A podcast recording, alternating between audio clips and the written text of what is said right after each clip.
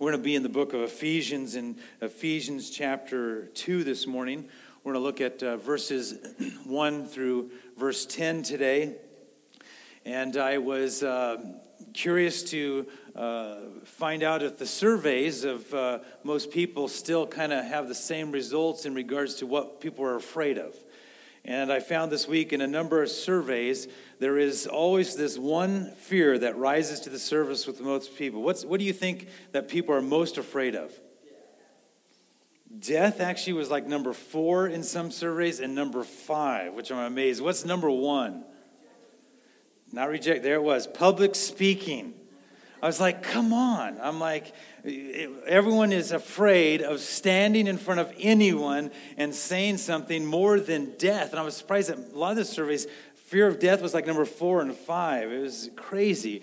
And so then I began to think, okay, what about death? And I was wondering, what is the actual, factual, global death rate?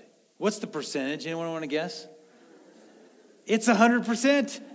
one hundred percent is the global death rate. You know, that everyone dies. Uh, dead men tell no tales. Everyone at some point will die is what the statistics show us. And so then I said, well, okay, well, what is an actual definition of death? Better yet, what is the medical definition of death? And here's what I came up with. The medical definition of death is the irreversible cessation of all vital functions, especially as indicated by permanent stoppage of the heart, respiration, and brain activity.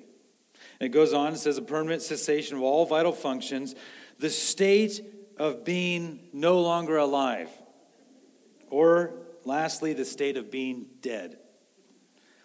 And we many times think of death as something that's going to come upon us, something that everyone will experience, something that for many they're actually fearful of. And we need to today set our minds right that actually our lives begin with death. You might think, well, what do you mean our lives will begin with death? Well, this morning as we look at the text, the big idea is this. We can only be made alive by the grace of God through Jesus Christ our Lord. We can only be made alive by the grace of God through Jesus Christ our Lord. I'd like you to look at Ephesians chapter two, verses one through ten. We'll read this together this morning. I'm reading out of the English Standard Version. Ephesians chapter two, verse one. And you were dead in the trespasses and sins in which you once walked, following the course of this world, following the prince of the power of the air, the spirit that is now at work in the sons of disobedience, among whom we all once lived in the passions of our flesh, carrying out the desires of the body and the mind, and were by nature children of wrath, like the rest of mankind. But God, being rich in mercy, because of the great love with which he loved us, even when we were dead in our trespasses, made us alive together with Christ.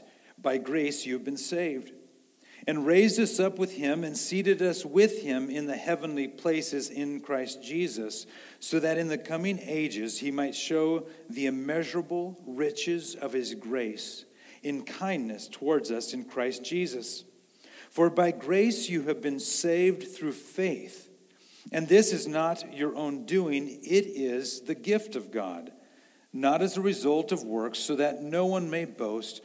For we are his workmanship, created in Christ Jesus for good works, which God prepared beforehand that we should walk in them. Amen?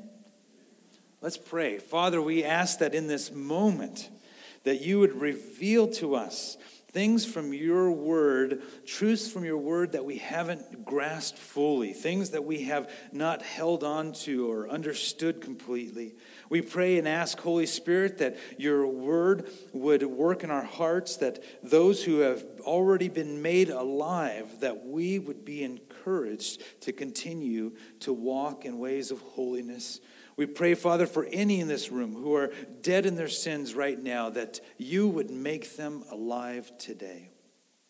We give you great praise and give you all the glory for the work that you do to save us and to make us alive. We ask that you would bless the reading and the preaching of the word And we ask this in Jesus' name. Amen. So this morning, as we look at the text, um, I want us to look at these three things that are in your notes there. And the first one is you were dead. You were dead. Your life without Christ is what Paul is speaking of here in verses one through three. And when you think of your life coming into this world, that uh, we can we can go to Scripture and we can see that no one ever commits every single sin possible, but we do come into this world with sin. And it's so important for our understanding of Ephesians chapter two and the great work that God does to make us from uh, a dead person to a uh, an alive person by understanding uh, who we are without Christ. You see, each and every person has inherited the guilt for the sin that Adam committed in the Garden of Eden because he represented humanity. Therefore, all of humanity has sinned because Adam sinned. And this is the seriousness when we read verse one of who we are when we're born into this world. Look at verse one. It says, and you were what? Dead. You were dead in the trespasses and sins. You were dead on arrival when you were born into this world. And what we mean by being dead is being spiritually dead. Uh, that uh, it, that there is this deadness in our soul that spiritually we are not alive apart from God. And if we truly want to grow in our understanding of God's grace, we need to grow in our understanding of how dead we are apart from Jesus Christ. That we're separated from God when we're born, that we do not love God, we hate God. God's word says that we're actually enemies of God. And you think, well, what about that little baby? You see the baby, you hold the baby, the baby's so cute. And it's like, hey, that baby starts to grow and you see that that baby is a sinner just like all of us. And that is the status that we are born into, spiritually dead. And I would say this this morning is to encourage you to look at what Paul writes here at these words, because I believe that I run into, I, I see this, I run into too many Christians that wrongly believe that somehow we're alive just a little bit before God gives us life. And, I'll, and we'll expand more on this, but that some people assume that when we are saved, we first in us desire Jesus, then we believe, and then we're made a new creature, a new creature uh, in, in Christ. And the problem is that's contrary to what the Apostle Paul writes in the letters in the New Testament to the believers, that we are dead. And not only dead, look at the next few verses. In verses two and three, there's slavery and bondage that you have and you're under when you're born into this world. And there's three mighty, powerful things that we're in slavery to and in bondage to. And it's in verses two and three and four. And they are the world, the devil, and the flesh. The world, the devil, and the flesh. Those three things are what we are in bondage to, we're in slavery to. And so verse two, it says, again, verse one, you were dead in your trespasses and sin, in which you once walked, following the course of this what? The course of this world. You see, we're we're born into this world, enslaved to the course of this world, to the culture, to the society of the world. Uh, how many of you, you would say, yes, our world hates Jesus. Have you seen that? Our world hates Jesus. The reality, it may, they may acknowledge that Jesus was a historical person, but the reality is our culture, our society, our world hates Jesus. Our world is all about instant gratification. Our world is all about wealth and prosperity. Our world is all about us and how do we please ourselves. And therefore, as a sinner, as a person who's born dead in their trespasses, we are under the enslaved to and under the bondage of the world. The good thing is this, in John sixteen thirty-three, Jesus says that he has overcome the world. And as we'll see in the text here, and in a moment we'll go to First Corinthians, that if we are in Christ, that we too have overcome the world. And First John chapter five tells us this. First John chapter five, verse five, it says, "Who is it that overcomes the world except the one who believes that Jesus is the Son of God?" You see, for those who are in Christ, who have faith in Christ and believe that he is the not only the, the Son of God, but he is our Savior, then we too have overcome the world through Christ and are no longer enslaved or in bondage to the world. Yet the world will continue to lie to you even as a Christian and point you to and say, hey, you're still enslaved to the world. In Christ we are not. So we're in slavery and bondage to the world. The second thing is in verse two.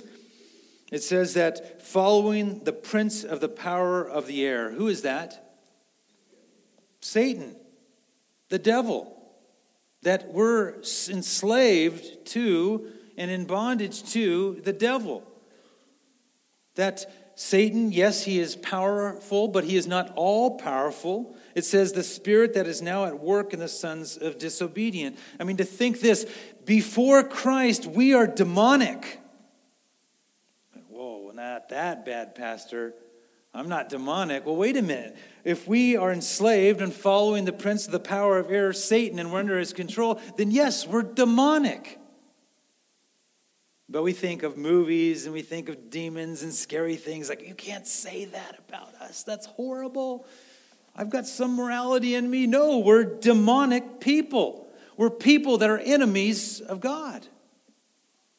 You go, well, this is getting a little heavy here. Well, it says, in which you once walked, verse two, following the course of this world, following the prince of the power of the air, the spirit that is now at work in the sons of disobedience. But remember this, Colossians chapter two, verse fifteen says this. Colossians chapter two, actually I'll read in verse thirteen, it says, and you who were dead in your trespasses, hey, same thing he was telling the church in Ephesus, he's telling the church in Colossae, and the uncircumcision of your flesh, God made alive together with him, having forgiven us of all of our trespasses. Verse fourteen, by canceling the record of debt that stood against us with its legal demands, this he set aside, nailing it to the cross. And here it is, verse fifteen, he disarmed the rulers and authorities and put them to open shame by triumphing over them in him. So in Christ, not only do we overcome the world, but in Christ, we overcome the devil. We overcome this demonic realm because of being in Christ. He's the one who triumphs over them. But the third sad picture of our deadness, apart from Christ, it says that we're enslaved to our flesh. Look at verse three, back in Ephesians two. Among whom we all once lived in the passions of our what? Of our flesh, carrying out the desires of the body and the mind, and were by nature children of wrath like the rest of mankind. Again, we don't like to hear these verses, but if we don't understand this clearly, then you're not going to have a great, wonderful, glorious picture of God's grace. I think the more that we see how dead we are apart from Christ, then how glorious God's grace through his son Jesus Christ and how much forgiveness means to us because we see where we were and where we are now in Christ.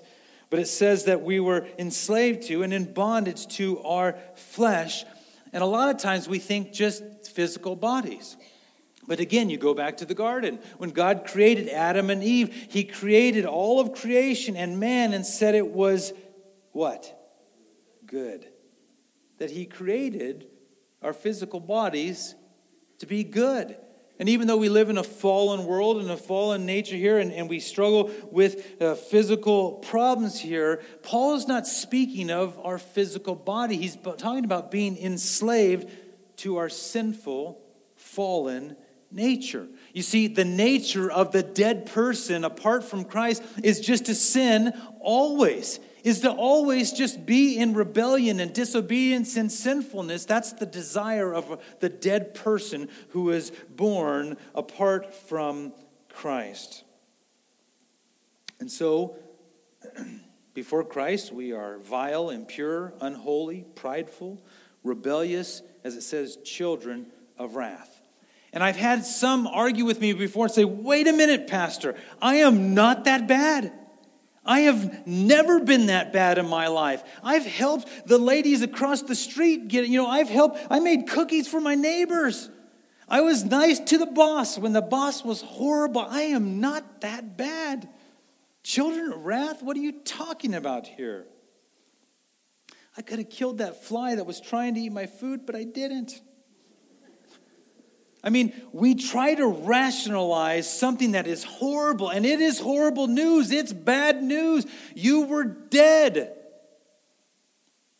James chapter two heaps upon that. It says, for who, James chapter two, verse ten, for whoever keeps the whole law but fails at one point has become guilty of all of it. Anyone ever lied in here? The Bible tells us not to lie. That's breaking God's law. James says if you lie, you've broken all of his law.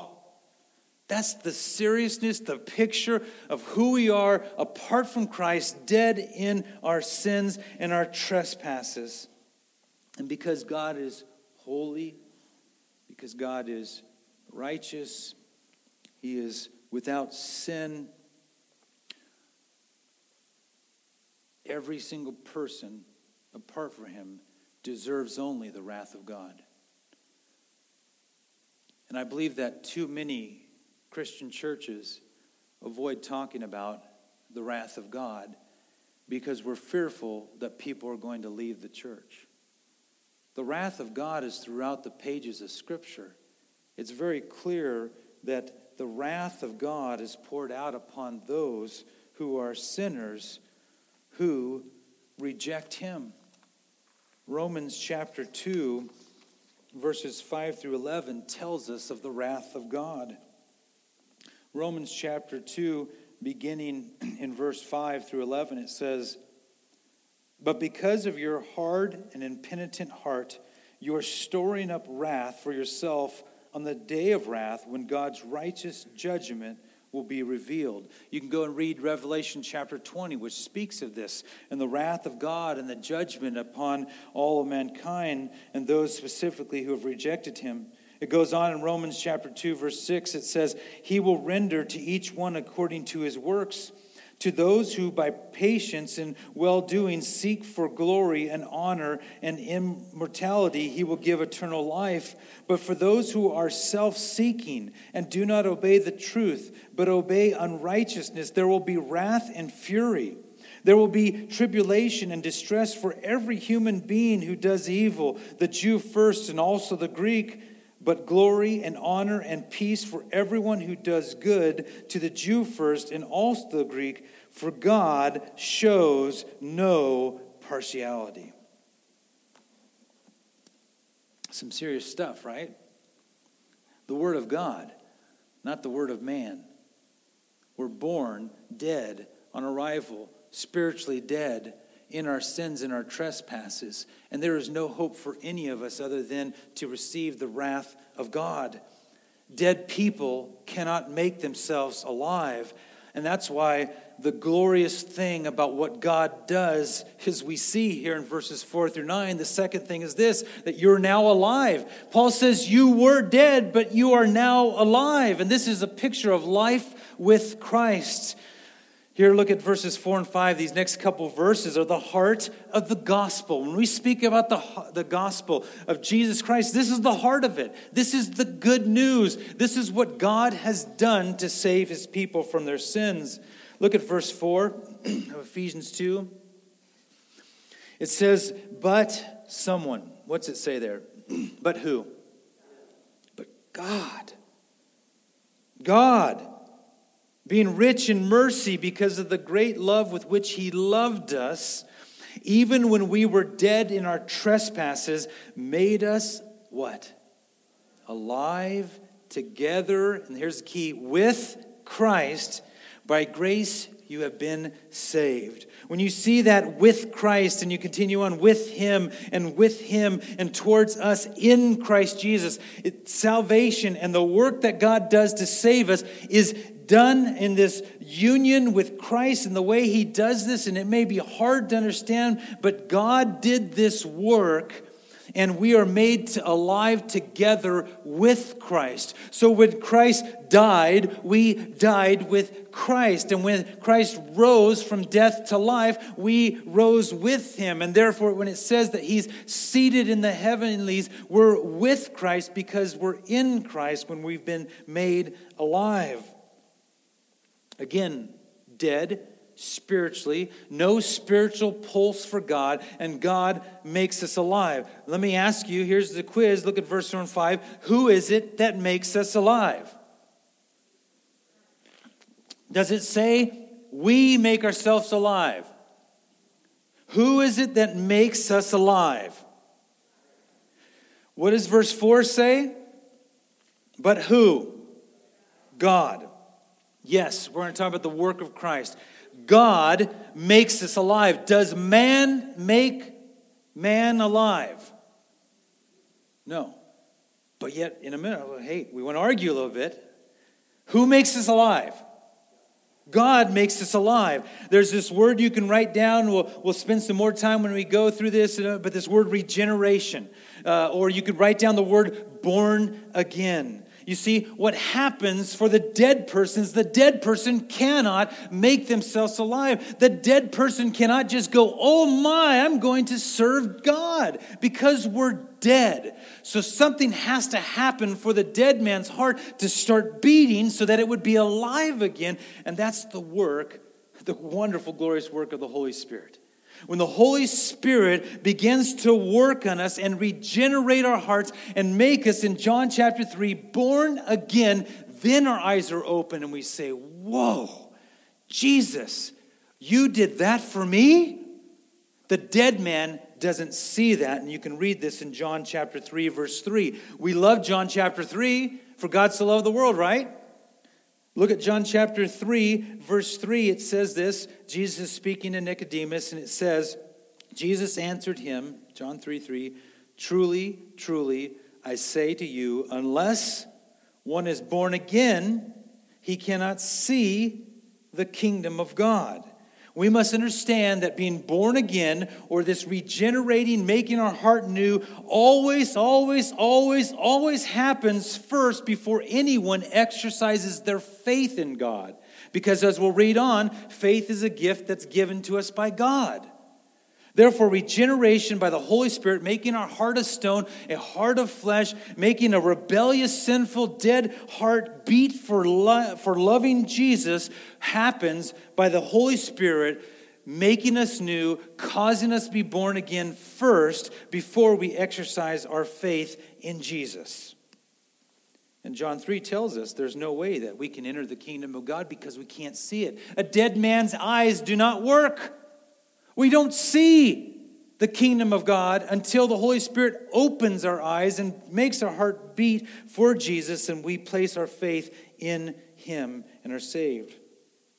Verse six and seven are wonderful. It says, and raised us up with him, with, again, is there, and seated us with him in the heavenly places in Christ Jesus. You see, it's like we were living in a spiritual graveyard, and now being made alive, we've been seated with Christ in the heavenlies. Something that is hard at times to realize now while we walk this earth, but we will fully realize one day in that inheritance that's set before us, that's in those first few verses of Ephesians chapter one that we looked at. What a glorious, wonderful thing. But it says that now we are raised up with him. Who's the him again? Christ. And we're seated, and he seated us with him in the heavenly places in Christ Jesus, verse seven, so that in the coming ages he might show the immeasurable riches of his grace in kindness towards us in Christ Jesus. So to picture this again, First Corinthians fifteen, it says this in verses uh, twenty-one and twenty-two. It says, "For as by a man came death, by a man that has come also the resurrection of the dead. For as in Adam all die, so also in Christ shall all be made alive." And therefore, when we read in Ephesians, following that kindness towards us in Christ Jesus, it says, "For by grace you've been saved through" what? In verse eight, faith. Let's think for a minute about God's grace upon our life. The definition of grace is not love, okay? Now, stay with me. Some of you think, well, grace and love, they go, yes, they go together. But the definition of grace is not love. Grace is unmerited favor from God. And, and here's something to pay attention to the text. We are not saved by God's love. You thought about that before? It says we're saved by God's what? Grace. Because if we're saved by God's love, then it's like that picture of God just, hey, everyone come on into heaven. Because he said he loves us. Grace is a different, wonderful, glorious picture that God does love us greatly. But he chooses to pour out his grace upon us. And so some would illustrate God saving us by his love, or illustrate God's grace saving us, in which I think is a horrible illustration. I've heard people say this illustration before. I've heard pastors preach this illustration before. And what they say is, we're all born on a deathbed with a disease that cannot, we cannot have any cure for, we can't fix it, nothing for us. And what happens is we're laying on our deathbed, and God is standing there, and he has this pill that takes away the disease. And he holds it just inches from our mouth. And God waits patiently until one day we just go, I'm taking the pill.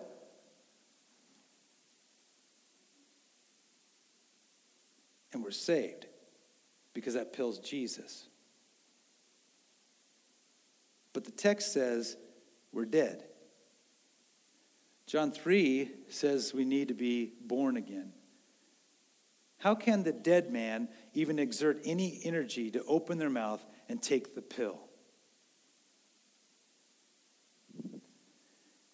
If we do that, we take away from God's glorious work of salvation. And what happens is we tell God, God, you must rely and wait on me until the day I take the pill. Then you can save me. Do you see how that thinking is wrong? Yet I used to think that way. I used to believe that. God, I took the pill and you saved me. The truth is, we're not sick. We're not born with a disease. We're dead.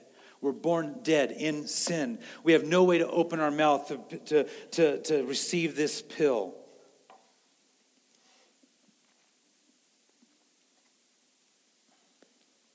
It says that God's grace is a gift. That faith is a gift.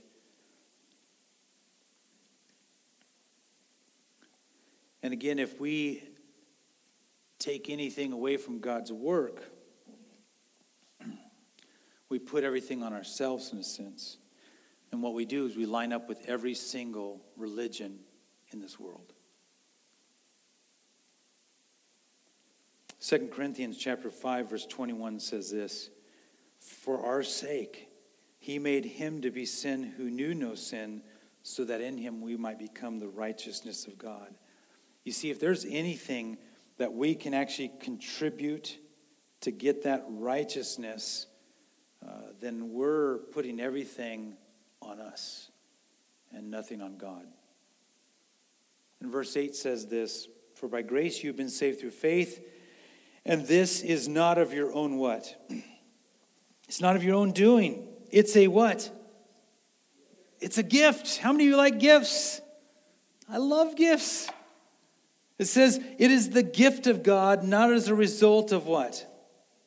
Works, so that no one may boast. You see, we do exercise our faith. It is this active cause of our salvation, but it's not this sense of, I took the pill, I exercised my faith. Faith is the gift that you're given. You can't exercise the faith until you're given the faith. You know, I I I, I love playing sports growing up, and uh, I can picture some football games and some basketball games where you get all psyched up. And, you, and you're in the locker room, and I mean, we're just like, I mean, you got helmets on and everything, and you're just like plowing into your friend and smashing helmets and slapping people upside the head, and just, you know, you're you're got music blaring, whatever it is, or or you get that, I don't know, just stuff I laugh at now. You get that intense look. You're just like trying to like psych out the other players. You're getting all fired up, and so you go run out on the field or the court, and you're like, oh man, you're all excited to play and everything. I don't I don't know if that really helps or not, but whatever. But you know, it's kind of fun to mess around like that and do that. But again, that's something when I, I think of when someone is is able to say, well, hey, I worked up my faith in me. No, you can't breathe intense enough, and you can't get all fired up and go like, but I got my faith going for Jesus. No, the Holy Spirit works in us to make our hearts renewed, and we're given the gift of grace, the gift of faith, that we have our eyes open and go, wow, Jesus, thank you. I believe that you are Lord, Savior, God. You've forgiven me. I place my faith in you.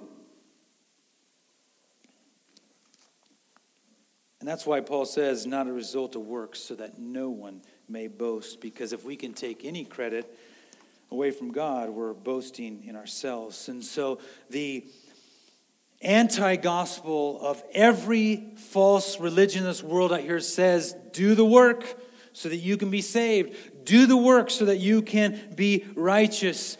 Buddhism requires that you are, are, are, are committed. You're determined to a lifelong dedication of this uh, noble eightfold path, that one day you attain nirvana.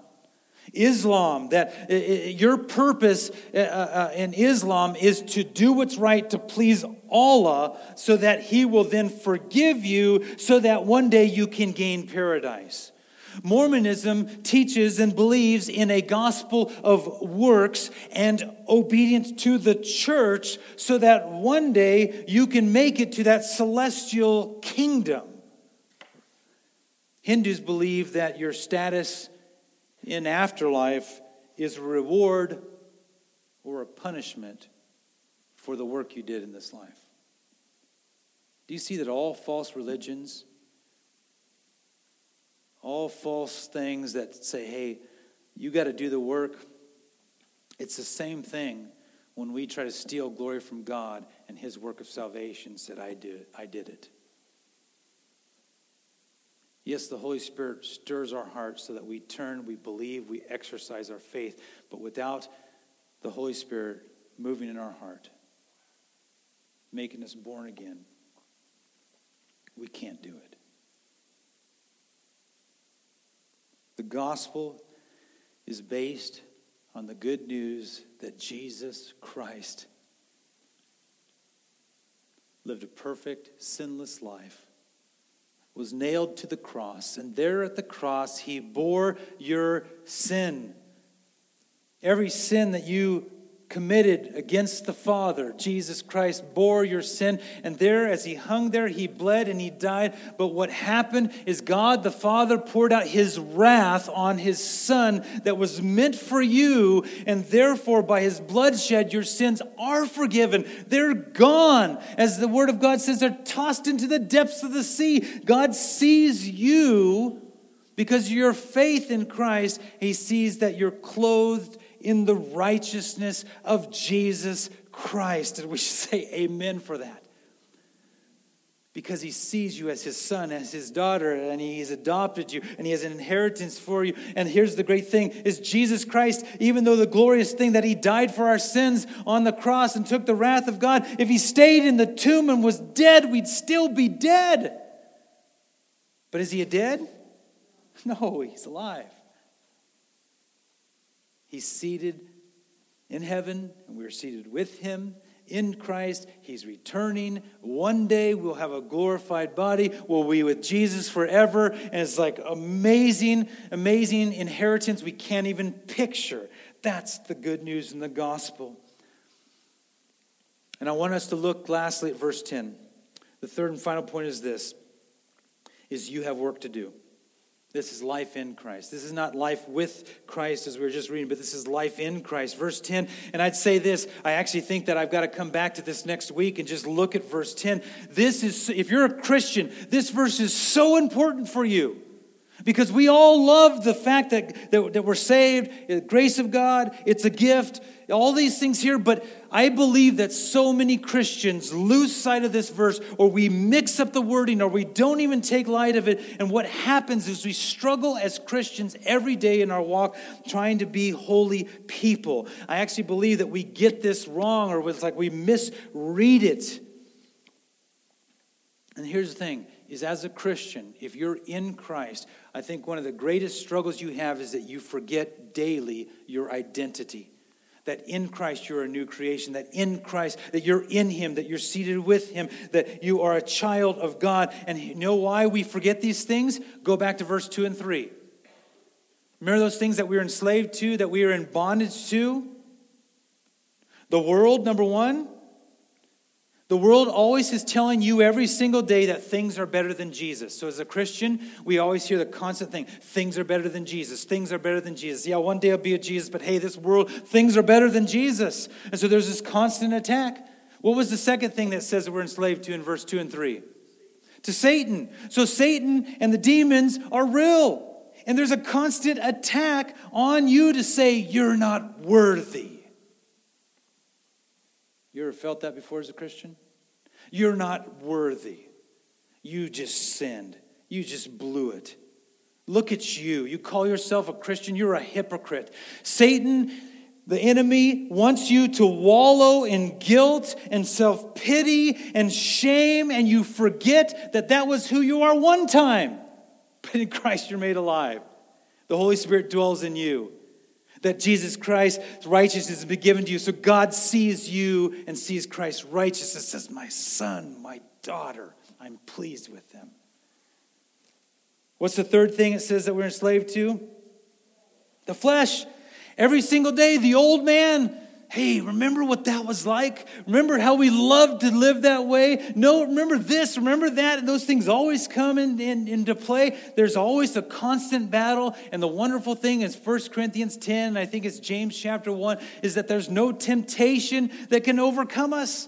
But that God gives the, the Christian the ability to stand up under temptation. Go read Ephesians chapter six this week. Put on the armor of God. But Christians, think about this today. Verse ten says this, for we are his workmanship. Does God make flawed things? Not at all. For we are his workmanship, created in Christ Jesus, for good works, which God prepared beforehand that we should walk in them. You need to go back and read chapter one. If you're struggling in this daily walk and you're struggling with guilt and shame and you're like, oh, woe is me and these things, you know, go, need to go back and read chapter one, verse one of Ephesians. It says he calls the Christians saints. In verse three, he says we're blessed with every spiritual blessing. Verse four, he chose us before the foundation of the world that we should be holy and blameless. Verse five, he predestined us for adoption to himself. Ephesians one seven, in him we have redemption through his blood for the forgiveness of our trespasses according to the riches of his grace. Verse eleven, we've obtained an inheritance that's waiting for us. Verse thirteen through fourteen, you heard and believed and you were sealed by the Holy Spirit, so God doesn't lose you. It says by the Holy Spirit who guarantees our inheritance. And then verse fifteen through thirteen, two weeks ago, we saw this wonderful prayer that Paul prays, that we are given the wisdom of the knowledge of God, which gives us power to life, so that when it says that we're created in Christ Jesus for good works, we can go do those and walk in them. Good works are not optional. We're called to do good works. We're called to go make disciples. We're called to live and act in certain ways uh, that God's called us to do that. And so we're called to go and tell people the good news. That's one of the good works we're to do. Romans chapter ten says, how will they believe if they do not hear? Who will go and tell them? We will. We're going to have to come back to this verse next week. Isn't God's word wonderful? Isn't it glorious to think that we were dead people rejecting God on arrival, and yet he pours out his grace upon us. He loves us so greatly through his son that he forgives us. The worship team's going to come forward, and if you're here this morning and you are living as a dead person today, but the Holy Spirit has opened your eyes and opened your hearts right now, I would just tell you this. As we saw a couple weeks ago, Paul says it's a mystery. We may not understand everything fully. I'll tell you this, exercise your faith in Christ. Believe in Jesus Christ, that he died for your sins, that he rose again, and that he is coming again. He says that he's the way, the truth, and the life, and no one comes to the Father through him. If you're a Christian and today you're like, man, things have been tough lately, go back and read the text. Go back and read chapter one and read chapter two and think about the words that describe who we are in Christ, with Christ, what Christ has done for us, and rejoice in those wonderful truths. Father, I pray that as we uh, lift our voices and, and sing out to you right now, we are just so grateful, so thankful. We're so amazed by your great love for us. But we're so amazed by the fact that you have poured out your grace, which we do not deserve. Jesus, thank you for dying for us. Thank you for taking our sins. We want to live for you. Protect our hearts. Protect our minds. Remind us of the wonderful truths here daily. And may we glorify you with every moment of our life. In Jesus' name.